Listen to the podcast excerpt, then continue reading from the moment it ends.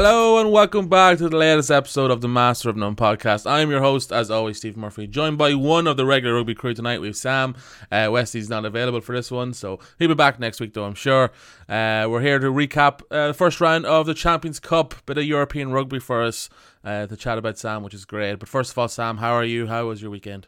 I'm distraught now. Westy's not here. Uh, I think the, the the people, the listeners, will have their uh, this cold winter night warmed up with my hot takes now that there's no one here to rein me in with a, some solid solid well articulated arguments and facts. But uh, I, I feel like westy kind of brings the brings the the proper rugby analysis the good understanding and the properly articulated version of the game to us.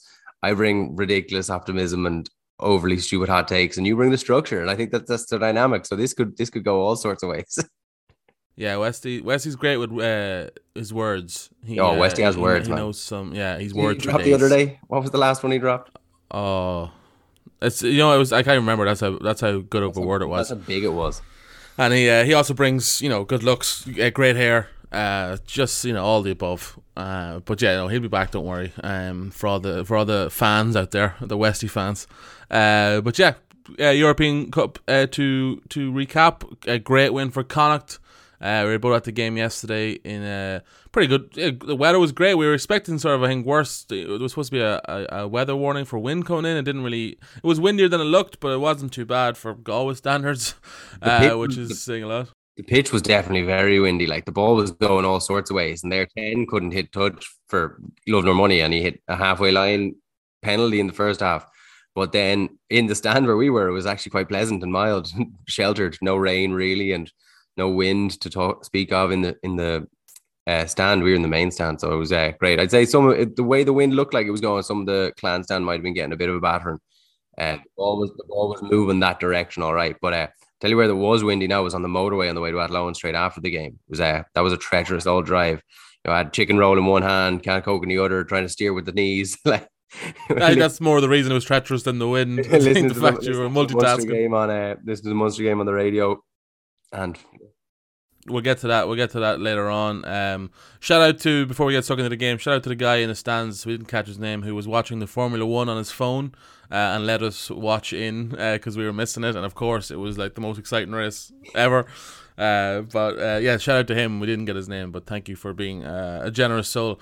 Uh, Connacht uh, beating Stade Francais on, on yesterday, thirty six points to nine. Um, wasn't this was a close game for about 60 minutes, Sam. 36-9 looks like a bit of a hammer, and towards the end it definitely was. Stad kind of gave up towards the end.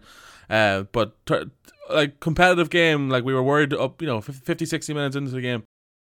Yeah, definitely worried. I think there was a point, it was about 19-9, uh, where Stad really looked like they were putting on the pressure and kind of were making one big last go about trying to get a try and get back within a score and push it to Connacht. And is the type of thing that I think Stad, if they'd done their homework, would know that like Connacht of old would have capitulated if they had conceded that try because that's happened to us a few times where we've conceded a try and then you know duffed a restart and conceded another and that sort of thing. So uh, the I said it to you and you were like, "Don't jinx it, don't jinx it." But the defensive set at 19-9, we we were relentlessly defending between our own halfway line and 22 and then we drive them back we hit a big kick down and we defend again between their 22 and our 22 for a while it was brilliant. It was the way the way that we defended was so it was so kind of aggressive, yet really well structured. Everyone seemed to know their positions inside out, and everyone was doing so well. So I think that just that kind of quelled any chance or quashed any chance of them pushing on from 19-9 and t- trying to get back into the game. And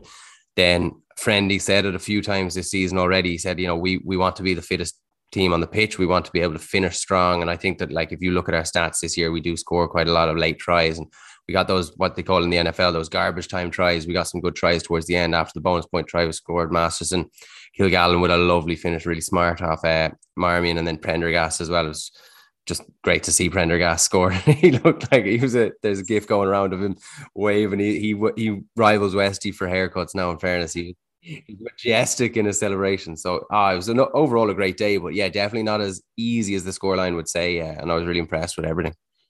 Yeah, there were it was as you said before, like we've we've seen a couple of there was a couple of opportunities opportunities for Connacht to be classic Connacht, as you say, like you know they fuck up something and then they compound the error. Like you know, prime example was Oran McNulty in the first half. He, he didn't do a great clearance kick. Uh, they broke through the line, but he made the tackle. You know, he made the cover and tackle as a, as the full back, a really good cover and tackle stuff like that where you you know you don't compound the error. with another one that that's kind of Connacht on, on their bad days. We saw that you know against the Dragons.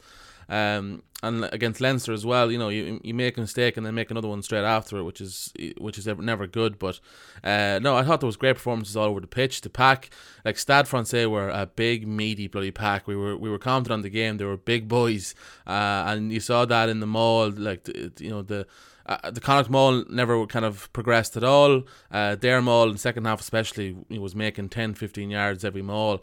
Uh, and the scrum was very hit and miss. I don't know. We were kind of commenting on the game. We didn't know if it was the referee was just doing lucky pick because you know they started off strong in the scrum, then we kind of won a few penalties, and then Stad won a few towards uh, towards the end again.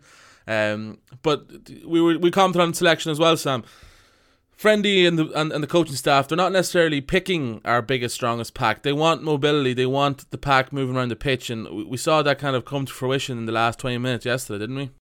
Yeah, definitely. I think you could see that they were they were huge. There was players they were bringing on. There was the, the eighteen. I said in particular, Paul Allo, Emil. I'm looking at his name here, and there was no. There was a second row came on as well. They were absolutely monstrous. And you know, our biggest player on the pitch really was Oisín Dowling, who is a big, big guy. You know, but beside Niall Murray, they they are still quite young in terms of being second rows, and they don't give necessarily that same bulk that maybe a Quinn Roux would have done, or you know, uh, Jean Kleyn would do in Munster, and that's that was probably the, the difference in terms of those mauls. But the mauls, even though we were being pushed back a good bit, there was only one really that looked like it was going to really affect us. I think our maul has been very strong all season, and we've you know we've not conceded half as many maul tries. We have not conceded any maul tries compared to what we had done uh, last season, and you know it's been steady. It was getting moved back, but I think that the structure was still there. It took about 20 yards before we gave advantage, whereas last season you would have been seeing advantage after two, three yards and collapse all over the place. So really, I was impressed with that and how they answered it. And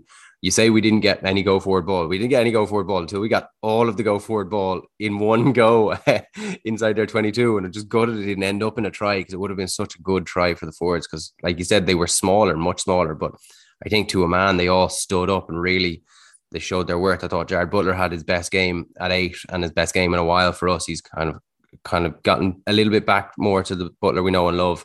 Uh, and I thought I was, I was so impressed with Jordan Duggan when he came on. We've been shouting and singing his praises for a good while now, you know, well over a year. And I think that he did make a difference in the scrum because the scrum was going down, and that's no no slide on Matthew Burke because he's been brilliant all season as well. But I think Duggan is just a very very good scrummager, and what he does bring is steady the ship. So I was impressed with that. But you know, to a man, every single player, uh, especially in the forwards there, they stood up and they they were counted, and it really made a difference.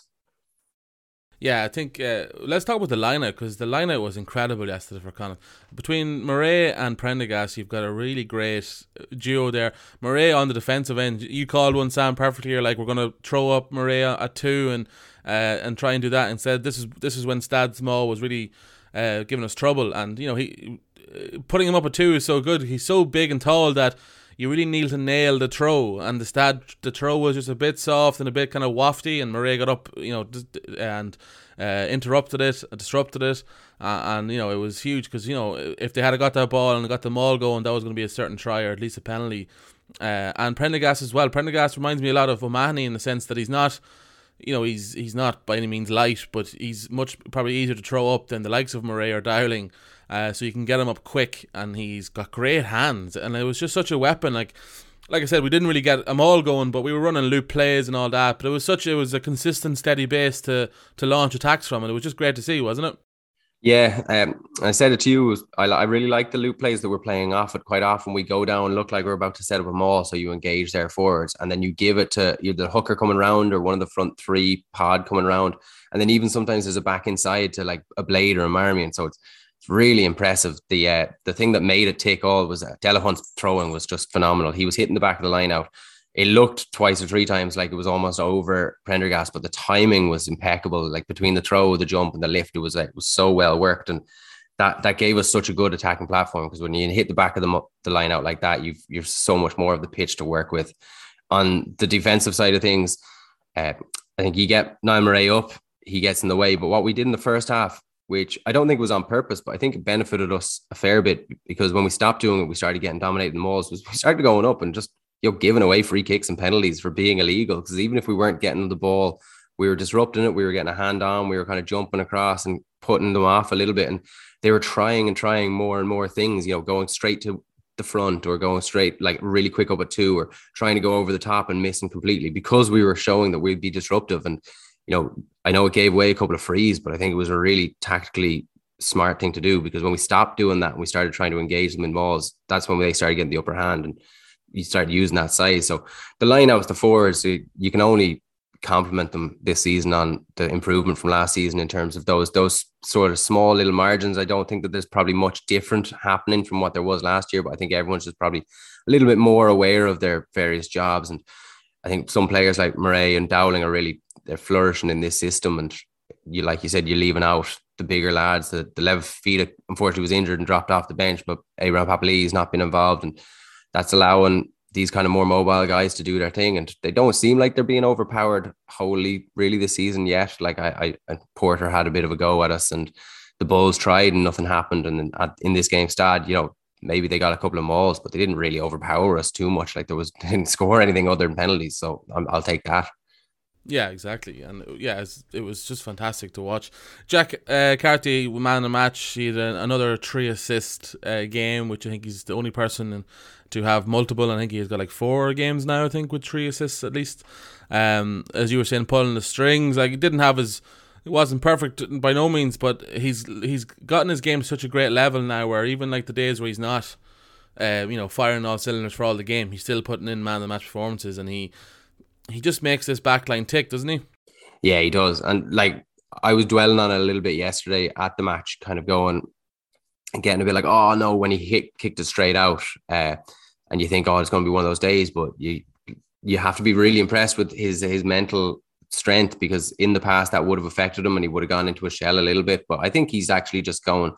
So what? It's a mistake. It's two seconds out of an eighty-minute game, and I'll just move on to the next one. And I've seen we've seen that this year. Like he doesn't seem to shy away from trying things again, or you know, com- continuing to play with that that expansive style that we we know and love. And that was that was a seriously impressive side of his game yesterday. And I think that because I was dwelling on that, I underappreciated how good he was. He got man of the match, and then I was watching it back earlier on, uh, just skipping through, kind of just looking at some of the bits. He really did, does bring in everyone. You see at points Wootton running off his wing trying to get a crash ball off nine, but actually what he's doing is he's like freeing up Carty out the back. We saw a try scored off at the other uh, the last day in the sports ground, and they were doing it again. He was bringing in the Sammy Arnold so well, and what he was doing with Sammy Arnold was giving him these really quick, like little pluses. So he was getting the ball and taking it up the line and giving Sammy Arnold. Sammy was taking in two, three defenders, and that was freeing up Bolton in the first half, and then Kilgallen in the second half was getting a lot of uh, good ground off the back of that style of play. So what he's doing is bringing in the play so well, and I think that this weekend we'll get onto the Munster and Ulster games uh, and Leinster games later on. But I think this weekend is just another really, really good step for Carty in terms of that hunting down that Irish, you know, backup 10 jersey or being involved in that Irish squad because it went really well for him. And I think that, like, you know, the others maybe didn't have as good a weekend and, you know, unfortunate injury for Joey Carbery, but you got to love those passes as well in that sort of win to try that path and then to try it again. And even though it wasn't the best of passes, you know, Wootton trusted it. He watched the bounce and he was calm and collected and he scored his try. And that those sort of things he's just he's doing them weekly at this stage. It's brilliant.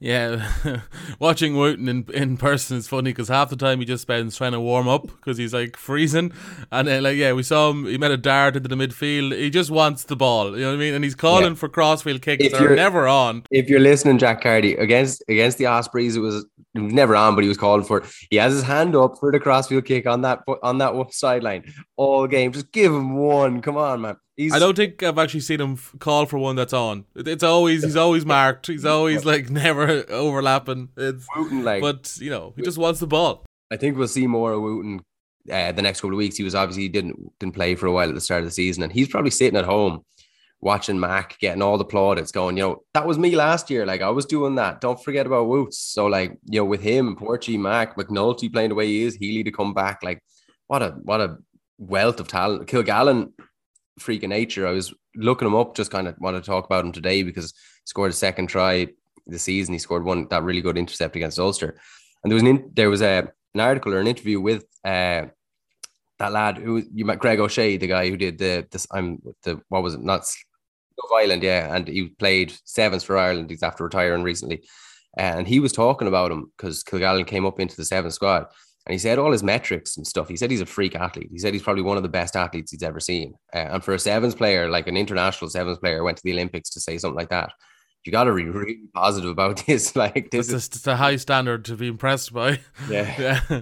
Just looking at the, I have the article open from the Champions Cup website, uh, and it says, and I'm just reading it here. It says, uh, Andy Friend's side begin to assault the Stade Francais 22 with Finlay Bealham nearly threatening down. Sorry, Finlay Bealhorn not even Finlay Bealham. First of all, wasn't playing, and second yeah. of all, it's Bealham, not Bealhorn. Uh, so uh, I don't know who wrote this article, but uh, maybe do some more research. Uh, but uh, yeah, another massive uh, thing from the game was our boy Porchy is back. Uh, after a few weeks out, getting I think he had surgery on his was it his knee? I think it was his knee. knee. Yeah, it was just a clean out though. It wasn't turnaround yeah, big quick turnaround. Um, and back. You know, we often said he doesn't score enough tries for like how good he is and the positions he gets himself in on the wing. Obviously, probably a bit more chance to, to dot down the tries, but um, he was fantastic. He was, you know, uh, a great again, great chasing under the high ball. Um, defensively as well, never makes mistakes. It was just great to see him back. Uh, it, it, as you said, it's a test to our, our depth. Like he was out for two weeks and we have cover, we have enough talent there to, you know, when he's not there that we have him. And he wasn't supposed to be playing. It was part of that five changes late on. You know, we we heard changes the day before the game, five changes to the original starting lineup. So I think he was they wanted to rest him, but to come back and to bounce back from having a small in um, small uh, operation like that and an injury, first game and what you know it was before the international break. He would have played. So that's about seven weeks at this stage. To have a game like he had, score the try that he did, uh, and like you said, his kick chase I think is probably the, the best thing about his game because he's capable of contesting in the air, which he does, and he nearly got a brilliant one. But what he does, if he doesn't contest in the air, I don't think I've ever seen him miss that open field tackle that happens when the fullback catches it. He's so good at getting there and making those little ankle catching tackles in the open field. And that gives you such a good platform because Jack Carty is able to kick so well. His, his, ta- his tactical kicking is brilliant. And some of it wasn't at the weekend, but even then, you just kind of believe that he's doing it on purpose and trying to suck in the uh, the wingers or something because he went down the middle three or four times, which to me just kind of seemed like it must have been on purpose. But it was like, I know whatever the the tactic was, you have someone like Porchy chasing up on that side and Wootton on the other side because he's a beast as well. It's a oh, it's such a good such a good thing to have on the wings, like. And he had a he had an insane 50-22 as well, and in the second half that was like just judged the win perfectly. It was just it was just fantastic. just before 15-22, he's the one that kept their penalty yeah, they, they, tried to kick the touch. He went up, batted it back inside to himself. They booted out. He came from like he came from the ground track ready to get it, and he he, he got it. Uh, but yeah, it was just some great performances all around the pitch, as you said. Since since they've announced Sammy's going to Brive, he's like been incredible. Uh, like I wonder, is there any way we could maybe cancel that contract? I, uh, I think even before that, like I said, as soon as it was announced, I said we'll miss him because I think last season before his, I think it was pectoral injury. Uh, he was brilliant. He was playing on the wing and at 13 and sometimes at 12. And was, he's so good. He's so versatile. He's such a good player. But like you can't you can't give out about him taking a three year contract. It's like, you know, it's seemingly the Irish career is over for him. So take that contract, take the money, you have to do it. But God, like I know, like we have Bundee at 12, but you don't get enough Bundee as you want because of the uh, international kind of stipulations on amount of time you can play. He's, he's going to be a big miss, like, you know, and you want to hope that maybe Bolton keeps going the way he is and comes into a bit more of playing more of a 12 or, you know, between Daly and Farrell, like you definitely have the depth there, but just you, you'd be losing out on such aggression. I think he brings such a good, at, like between himself and Oliver, they're just tackling machines. They they love contact. I think that if there was no ball on the pitch, they'd be just as happy playing rugby. just gets in the way of that ball. uh, but yeah, bonus point as we said, we you know uh, they scored uh, 36 points. For points, you know, difference is going to be huge as well. Going now into this weekend against uh, Leicester, Sam. Obviously, it's going to be a tough place to go there in flying form. Away in England, Connacht are not exactly known for uh, getting a lot of points. Uh, what a losing bonus point is going to be, even that is going to be a huge result on Sunday if they can get it. Yeah, with the form the Leicester are on, it would be massive. I think the Leicester game last year took us a bit by surprise because they were off form going into it, and then they just stepped up, and that that level of physicality kind of couldn't deal with. My my one kind of reason for optimism about the game is we don't look to engage physically that way this year. You know, we we've avoided touch with a lot of our clearance kicks, and Trendy and Carty both said that that is tactic that they're doing. They're they're kicking the tram lines instead of touch because they want to keep the ball in play for as long as possible. And th- we've been relentless. Their defensive structures have been really well set up, but they've not relied on scoring maul tries or not relied on picking and going over the 22 because it's not part of the the, the skill set that they they have or it's not the main attribute of the skill set they have and i think that, that that could be a shining light for us because if you you kind of if you get a nice day and you're able to get the ball around and you got Carty pulling the strings the way he does, and you have, you know, maybe one or two uh, more players brought back in because there was a lot missing at the weekend. I know that the Stad made 12 changes, but we lost a good few players and we've had a couple of players out with injury. So I think that there is definitely a chance for optimism. A bonus point away at Leicester in this Champions Cup with this five points that we got against Stad is definitely a great result. But uh, I don't see why if we play like that or we play the way we did against Ospreys or the Bulls, you know, you can't try and sneak a win there away at Leicester, which would be massive. Like I think that we're riding the crest of a wave at the moment in terms of every player seems to be enjoying playing and seems to be playing well. Like I don't think one to twenty three really there was anyone that did much wrong at all or any anything wrong really. I think the only person you could in any way fault, and this isn't trying to pick on one person. I think Matthew Burke when replaced by Jordan Doug, Duggan, the scrums shored up for sure. But I don't think Burke was having a bad game at all, and I don't think that was doing there was a foot wrong. And I think that all the subs made a positive impact. So why not go for it? Uh, like a bonus, like you say, a losing bonus point away would be brilliant. You know, four score bonus point away would be brilliant. Whatever you can get, definitely take it. But I'm going into it with a little bit of optimism. Oh yeah, confidence is definitely high among. You can see even, even the Leinster game, they looked like they were brimming with confidence. It just didn't work out. But bouncing back after that loss to beat Stad like that is just fantastic. So yeah, going into next weekend and hopefully yeah uh, we will be watching uh, on uh, hopeful. Uh, move on to uh, Ulster. Uh, came away with a fantastic win away to Clermont. Winning by 29 points, 23. A little bit controversial towards the end, but we'll get into that. But overall, Ulster weird, weird this season. Very Connacht like in their you know in, inconsistencies. You know, losing to Ospreys, beating Leinster. Uh, a lot of people wouldn't have given them a, a, great chance against Clermont away. It's a tough place to go, especially with you, you don't know what else is going to show up. But they like for the overall that game on, on, on Saturday, they were fantastic. They were really good to watch. Their big players showed up. Cooney was fantastic again. James Hume keeps keeps me uh, keeps me optimistic that we're going to see him in an Irish jersey more and more. That 13 role, he was absolutely fantastic. The likes of Lowry were fantastic. We saw Duane Vermeulen's um, you know introduction, his debut. Uh, for for Ulster, it was only 15 minutes, but I think that's all you could really ask from him after recovering from COVID. Uh, probably didn't get a lot of training in as well, and after the, the, the whole barbarians thing. So, um, but over overall, Sam, impressive from Ulster.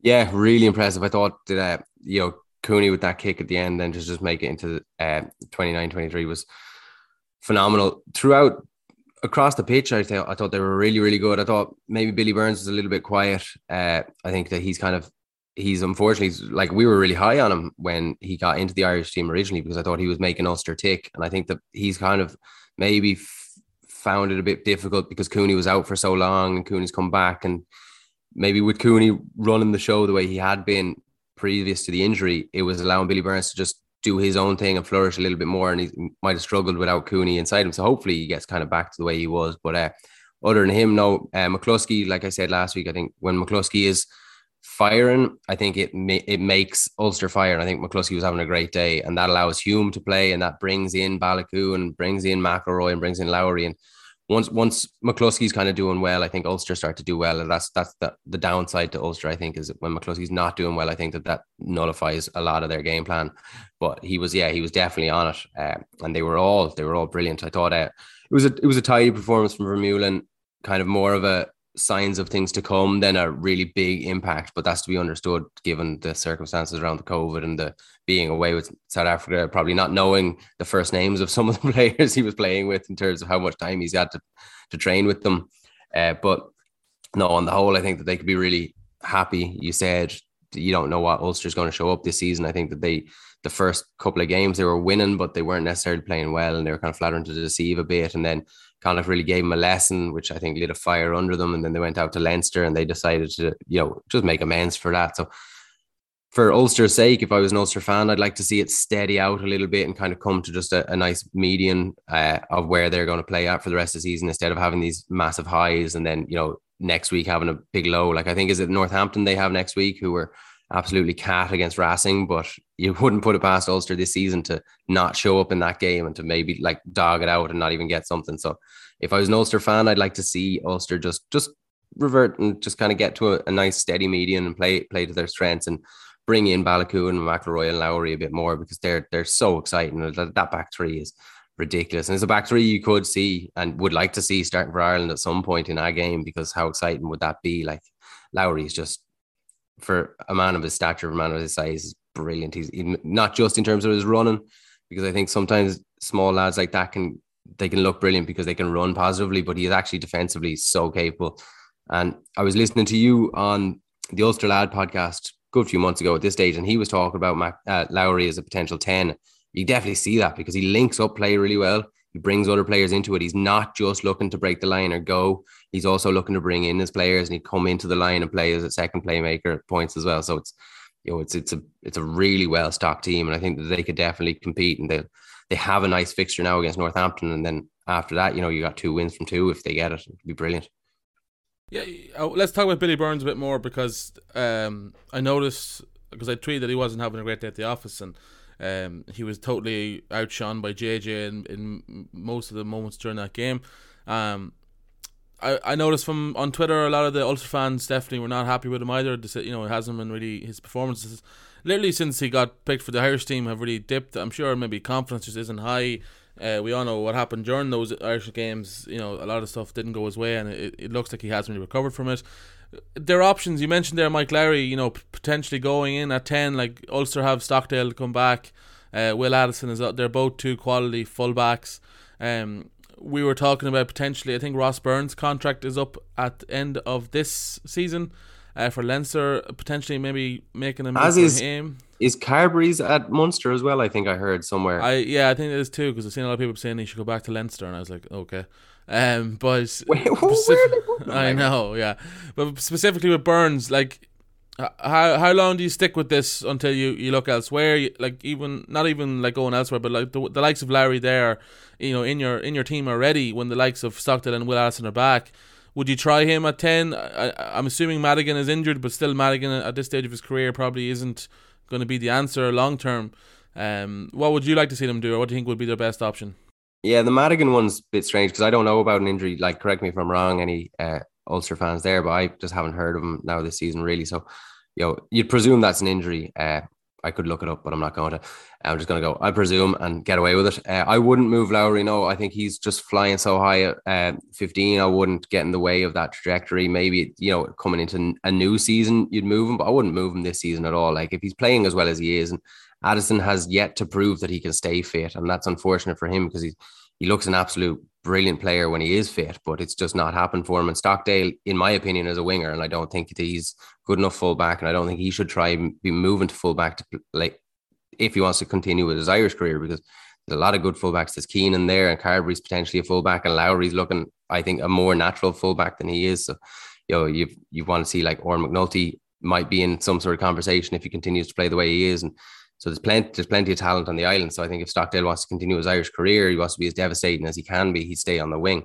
So if I was Lowry and if I was the coaching team up in Ulster, I wouldn't be moving him to ten. Uh, I'd let I'd see out the season with Billy Burns and you know Madigan, and then look maybe if Burns' form doesn't improve, look to the likes of a uh, Byrne or I don't know how long JJ Hanrahan his contract in Clermont, but he looks like an exciting player and he looks like the type of player that could like flourish with a Hume and a McCloskey and I know Munster fans will be like, "We told you this already," and it's like, I know you, you told me, but I didn't trust him when he was at Munster. I've seen ten seconds of him for Clermont, so obviously my opinion has completely changed. And I'm like, "Yeah, get him back."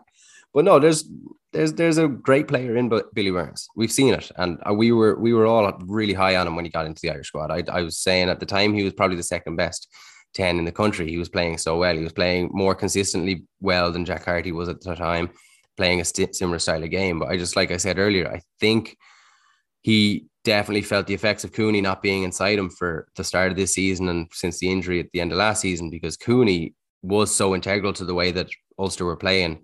And Cooney was running the show and everyone was talking about him in that uh, Le Petit General role, which is essentially doing the things the tens do, which is run the game, which allowed Billy Burns to then be a link between him and the rest of the backline. So without Cooney inside him, maybe he felt a little bit more pressure. Maybe you know the confidence was low after the Irish camp, and that's affected him. So I'd give him the rest of the season. I'd see now Cooney's back, and Cooney looks like he's back to his best. You know, he he was class the weekend. So I'd, I'd let Billy Burns kind of grow into it. And if you need to have a conversation at the end of the season, there are players around. There are, you know, like you said, a Ross Byrne or potentially a Joey Carbery. Or if a Joey Carbery moves up to Leinster, you could be looking at maybe a Frawley or one of those. Like there's there's plenty of players. Um, just don't come knock the contact because we're not giving you Jack Carty. He signed for three years. Jack, yeah, Jack wouldn't go. I don't think anyway. Um, yeah, no, it's it's it's it's good points, and it's it's it's interesting to see what they do with that because they have options for sure. Um, but we'll see. If Billy Burns could still be the answer. Um, move on to uh, Munster uh, as away to Wasps, come out on top, thirty five points to fourteen. This was a great win uh, for Munster. Obviously, their their struggles have been well uh, documented. But I, I will say this, and uh, like if you hadn't seen the team sheet and listened to the media and some Munster fans and whatnot, you would have swore that like there was 14 year olds uh, lining out uh, and O'Mahony would have called those 14 year olds fuckers in a video. But here's some of the names that are on this month this this Munster team that was you know scraped together. Dave Kilcoyne Tadhg Beirne Peter O'Mahony Conor Murray Keith Earls Joey Carbery Damien de Allende Chris Farrell Andrew Conway this is not this is not a bunch of chumps you know what I mean this is like definitely they're they're their their tight five there are definitely an experience, and it was a great win, uh, you know, in, in Munster fashion. Um, but like Wasps were also obliterated uh, with their squad as well. Like this is not.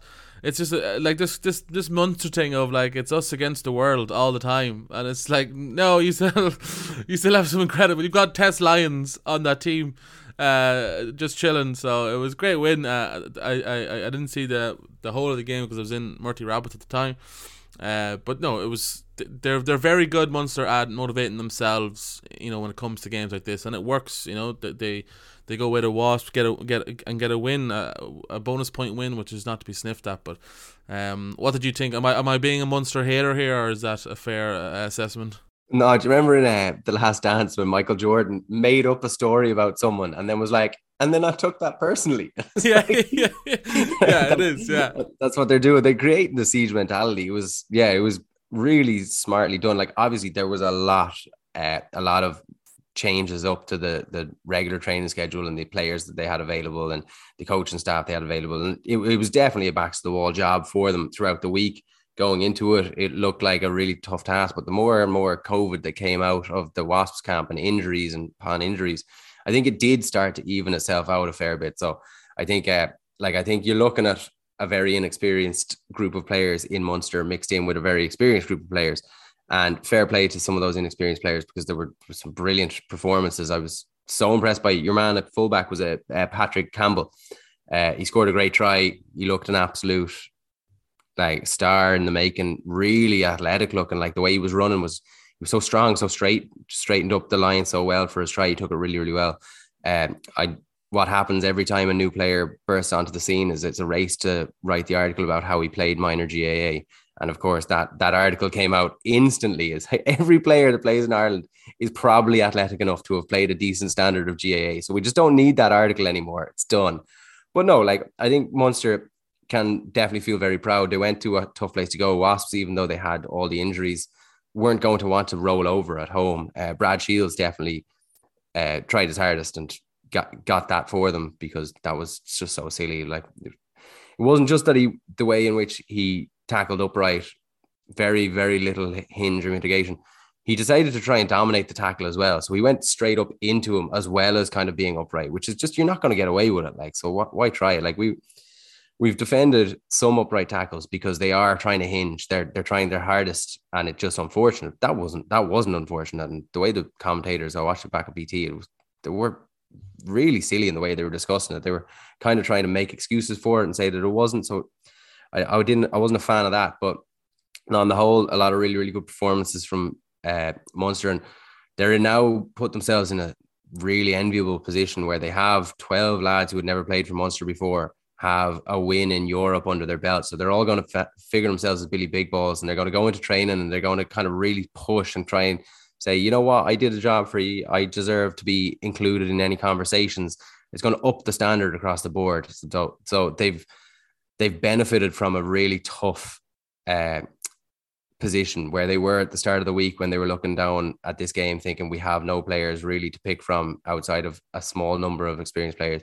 They now have a load of players who are really you know feeling super motivated really happy with how they played excited for it and just want to have a taste for it and now want want to keep pushing on. So you know from the rest of the province's point of view and from any other team point of view like that's that's an ideal outcome for the situation you know we heard like how the URC changing has stopped players getting their debuts or their chances to play during the international period. And Leinster used to use it really well to kind of blood an entire second string of players and get them experience winning. But I don't think they ever got that much experience winning in Europe. Like that's that's a huge scalp to take for some of those players. And They're not going to care what players they were playing against. They beat Wasps in Wasps, so it's a fair play to them and congratulations. But like you said, like a team that has Conway, Chris Farrell, de Allende, Earls, Carbery, Murray, Kilcoyne, Byrne, Peter O'Mahony, like Hodnett, like they're, they're not they're, they're not that weak. Like I, would be scared of that team if it was coming to the sports ground. Yeah, even like John Hodnett, who's still very young but really good player. Like it's been well yeah. documented how potential he uh, how uh, much potential he has. Himself, Daniel and Salanoa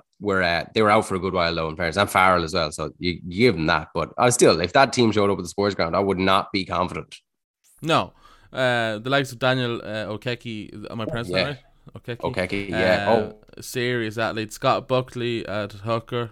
Yeah, did he get man of the match as well, didn't he? he uh, yeah, he yeah, did. He, yeah. In fairness, like playing the front row, being inexperienced anywhere on the pitch is difficult, but being inexperienced on the front row, like you, I don't know how anyone does that. It's fair play to him. Like, but uh, Daniel Okeke, like he looks, he looks very like a kind of Jack Conan style eight, as opposed to maybe a CJ style eight, which is probably the way that the Irish, you know, selectors and the Irish teams would want to go. Is he looks like an athlete. He looks like he's not afraid to give a step and try and outrun someone instead of just running over them. He was obviously he was obviously nervous. He was probably the one that showed the nerves the most, really, but he also showed what he has, which is athleticism, power. Be more of him now. Hopefully, it's not in the sports ground playing against us, but he's going to be he's going to be a serious asset to Ireland, Irish rugby because he looks he looked like a real player. Yeah, I'm interested to see as well um, if, if Salanoa gets some consistent game time because um, I think you know how how unhappy Leinster were to lose him. I think is obviously a fantastic statement of how good he could be. So, um, but like it's it's good for like, Munster's academy has often been um, kind of uh, put down for not producing enough kind of players of certain levels, but it's been a great advertisement for it yesterday. So uh, a great win nonetheless, and the, you know they move on. Um, will they have their players back for next week? I don't know exactly because I was listening to the radio earlier on. They were kind of saying that there's there could be some back, but I think some are still isolating because if you're close contacts or if you're if you you have it, obviously you won't be. So you might see a reintroduction of some of them, but uh, no, definitely not. But what I do think as well is you saw a couple of the young lads. You saw some poor decision making, like the Carbery decision that led to their try was that was silly decision making. I think that they were getting a little bit overexcited because of the manner in which some of the young lads have been playing. But I think it brought up a couple of the other ones, like Peter O'Mahony. That was probably the best game I'd seen him in so long. Uh, we'll move on to uh, Leinster. Uh, they got a 45 points to 20 point win over Bath Rugby. Um, pretty as we expected, I think. But th- the main thing I took was a lot of Leinster fans not overly happy with the performance of of Leinster, um, which is amazing to say when you win by 25 points over Bath. Um, but uh, is it just uh, are Leinster fans' expectations too high? I know winning obviously is the main thing, but obviously playing to a certain performance as well when you're that good and that stacked of a team. But at the end of the day, winning's winning. Yeah, and winning by that much in Europe is winning by that much in Europe. I think that their expectations probably are a little too high. They've given themselves, you know, they've given themselves such high expectations. They've given themselves essentially unbeaten seasons after unbeaten season in the Pro 14, Pro 12. You know, winning it countless times, winning Europe a good few times, and I think that they're kind of their expectations are high because I do think that they're nervous about when they're not playing a Bath, when they're playing a La Rochelle or playing a Toulouse or whoever it's going to be, you know, even a Saracens or a Leicester at the moment. I think that they they they figure they have to be playing at 100% in order to beat those teams. And when they see them not beaten or not playing that way against like a Bath team, maybe it is a bit uh, downing for them. Uh, from my point of view, if we beat anyone 45 20, I'd be happy out. Uh, and I don't think that there was much wrong with that Leicester performance. I think maybe they just didn't fire as well as they have done in the past. And I don't think Ross Byrne was massively impressive. I think he was typical kind of Ross Byrne. He just ticked over quite nicely. I thought Frawley was really, really good. Um, I thought Porter was uh, very good again. I think he's Porter's definitely got his eyes on you know starting as much as possible and really tying down that one spot. And then you know Van der Flier was just yet again a freak of nature. Like he's he's the most improved player I can think of at the moment because he was always good, but I think he's gone up to another level. Like I think he's he's getting up there to being just completely undroppable for Leinster and Ireland. Uh, and you know, in the past, you would have said, "Oh, Van der Flier, very good player," but now you're just saying Van der Flier, one of the best in the he's world. really like he's almost it's almost like when they when they found out CJ was retiring, they were like to Van der Flier being like, "You need to start carrying like an absolute monster," and he's the speed he generates uh, like that quickly to take the ball on into into contact he's an absolute bowling ball and like he's a, a wrecking machine. He, like he's so powerful now. Yeah. um, I don't know if he's gained a lot of muscle. I, I, maybe he has a little bit, but I think it's just the generating of the power from his, the run up is, is incredible. And he, yeah, he is he's undroppable to me in that seven jersey, and it's like. Like I keep forgetting Will Connors exists, and I'm like Will Connors was so good for like a couple of months period with Ireland and Leinster, and then like, the, but you have Van der Flier there who's better. It's it's sick depth. Yeah, and then if you want to talk about who you think, think the bowling ball would be, like Rhys Ruddock is on the pitch as well, and he's a serious carrier. Baird is an an athletic freak. You know, even Doris is a Doris is a great carrier. So you're looking at you know you're looking at like Max Deegan on the bench there, and from a Connacht point of view, I'm kind of thinking could use you now out west. Like yeah, like they've Conan to come back. So I think uh, for them that's like that's they've such a wealth of riches, and with the less games in the URC, it's going to be hard to, to all get their games. But yeah, Van der Flier is definitely the most undroppable of all of them. There was a lot of uproar during the week about a certain ex uh, player who I won't name. Uh, an article I think he he produced saying that basically uh, are the best team in Europe at the moment. Um, I don't know how you can first of all say that because a we haven't. This is the first game in Europe. I don't know how you can say that before Europeans as started. But uh, do you think they're good enough to go all the way this year, or do you think they've improved enough from last year, or changed enough from last year? No, I don't know if they've improved. Now, to be perfectly honest, uh, I think that there's definitely the makings of the best team in Europe there. If they want to be that way, the only thing that could stop them maybe is another team with a Will Skelton, because the only part of their entire team I think that they do falter on is just having a fuck off big second row. Uh, I think you've got Baird, who is, you know, he's an an absolute animal athlete, can do whatever he wants. Ross Molony, who's acquired a lot of provincial level caps, but I don't think is much more than like a provincial level stalwart. But you know, the likes of say an Eben Etzebeth, if they were available, would just do wonders for that Leinster team because it would make them as competitive in Europe as they want to be. And that's probably why I think that some of them were down on the performance of the weekend is because I think they want to be really just dominating every game until you get to such a point you're in a semi final or a final against a team like a Leicester or Saracens, a Toulouse or a, a, a, La Rochelle or someone like that. And then, then you get tested. And I don't think they want to be tested before that position. So that's probably where it falls down. But other than that, you know, 1 to 23, 1 to 57, whatever it is, Leinster are just so stacked with players. Like you look at the bench there, Cian Healy, Alaalatoa, Dan Sheehan, like that that's enviable for any other team in Europe. So I don't know, like the, that's envi- really enviable for an international side. Never mind. No, absolutely, yeah.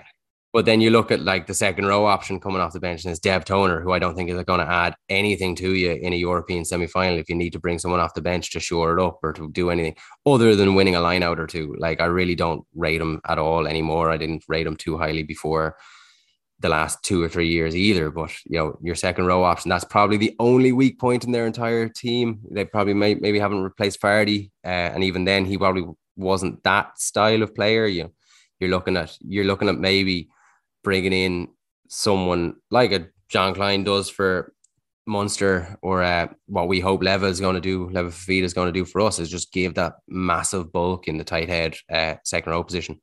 Yeah, I think th- when I phrase the question, they're definitely talented enough. We all know that, but the the blueprint is out there for how to beat them. And uh, as you said, have they addressed that? Uh, I don't think so. It might now. It might on the day they can still beat anyone uh, and and hammer anyone. But uh, yeah, as you say, when the likes of uh, a La Rochelle comes to town, or even like an Exeter or Toulouse, um, that's when we'll find out if they if they have if they have changed or improved. But they're yeah they're gonna they're gonna walk through the, the group stage anyway as they always do. Uh, but it'll be interesting to see how that unfolds. But I think we'll wrap it up there, Sam. Uh, we covered all the kind of four teams. Um, uh, thanks everyone, as you said, for listening. Uh, again, thanks everyone on the Big Papa podcast. Uh, I've gotten plenty of remarks and messages saying that people enjoyed it, which is great. That's why we do podcasts uh, for people to enjoy. got it right up in the mainstream media. That was yeah, pretty sweet. Yeah, yeah, yeah, yeah. It was a bit. It was a bit of a, a cheated way to do it, but uh, you know, I'm not gonna. I'm not gonna let the truth get in, in, in the way of a good story, Sam. You know. Uh, That's the second time because I think your uh, our Niall Murray interview was featured in like the Roscommon Roscommon, Herald or. Roscommon People. which Oh, was which was main. That was mainstream. That was big. We're making waves in the, the mainstream Oh, media. making bank as well, Sam. I'm minted. I'm gonna buy a Ferrari. Tell you that. When are me and Westy getting our cut now? Uh, you will get it. Uh, it's all tax. Just gets taxed, man. Sorry. You know. It's uh, West, Westy's needed a haircut, man. You got to give him the money. Yeah, I know. That's the only reason he's not getting the haircut. He's fucking, he's waiting. Uh, no, we're gonna we're gonna do a live stream when when Westy does cut the hair. Uh, might some raise some money for charity or something. We have to get a guest barber. Big Papa was saying he was a good barber. We'll try. We'll try get him involved in cutting Westy's hair. Uh, I think that would that would the fans would love it. The fans would love it. I think he's the only person in the world now Westy would let like go at him with a one blade. Like I think Westy would let that man do anything to him. Uh, never mind, just cut his hair. Uh, but look, we'll wrap it up there, Sam. As always, we'll be back next week to hopefully discuss uh, a fantastic win away in England. Uh, but until then, we appreciate you, Sam, coming on as always, and we'll chat to you next week. bye.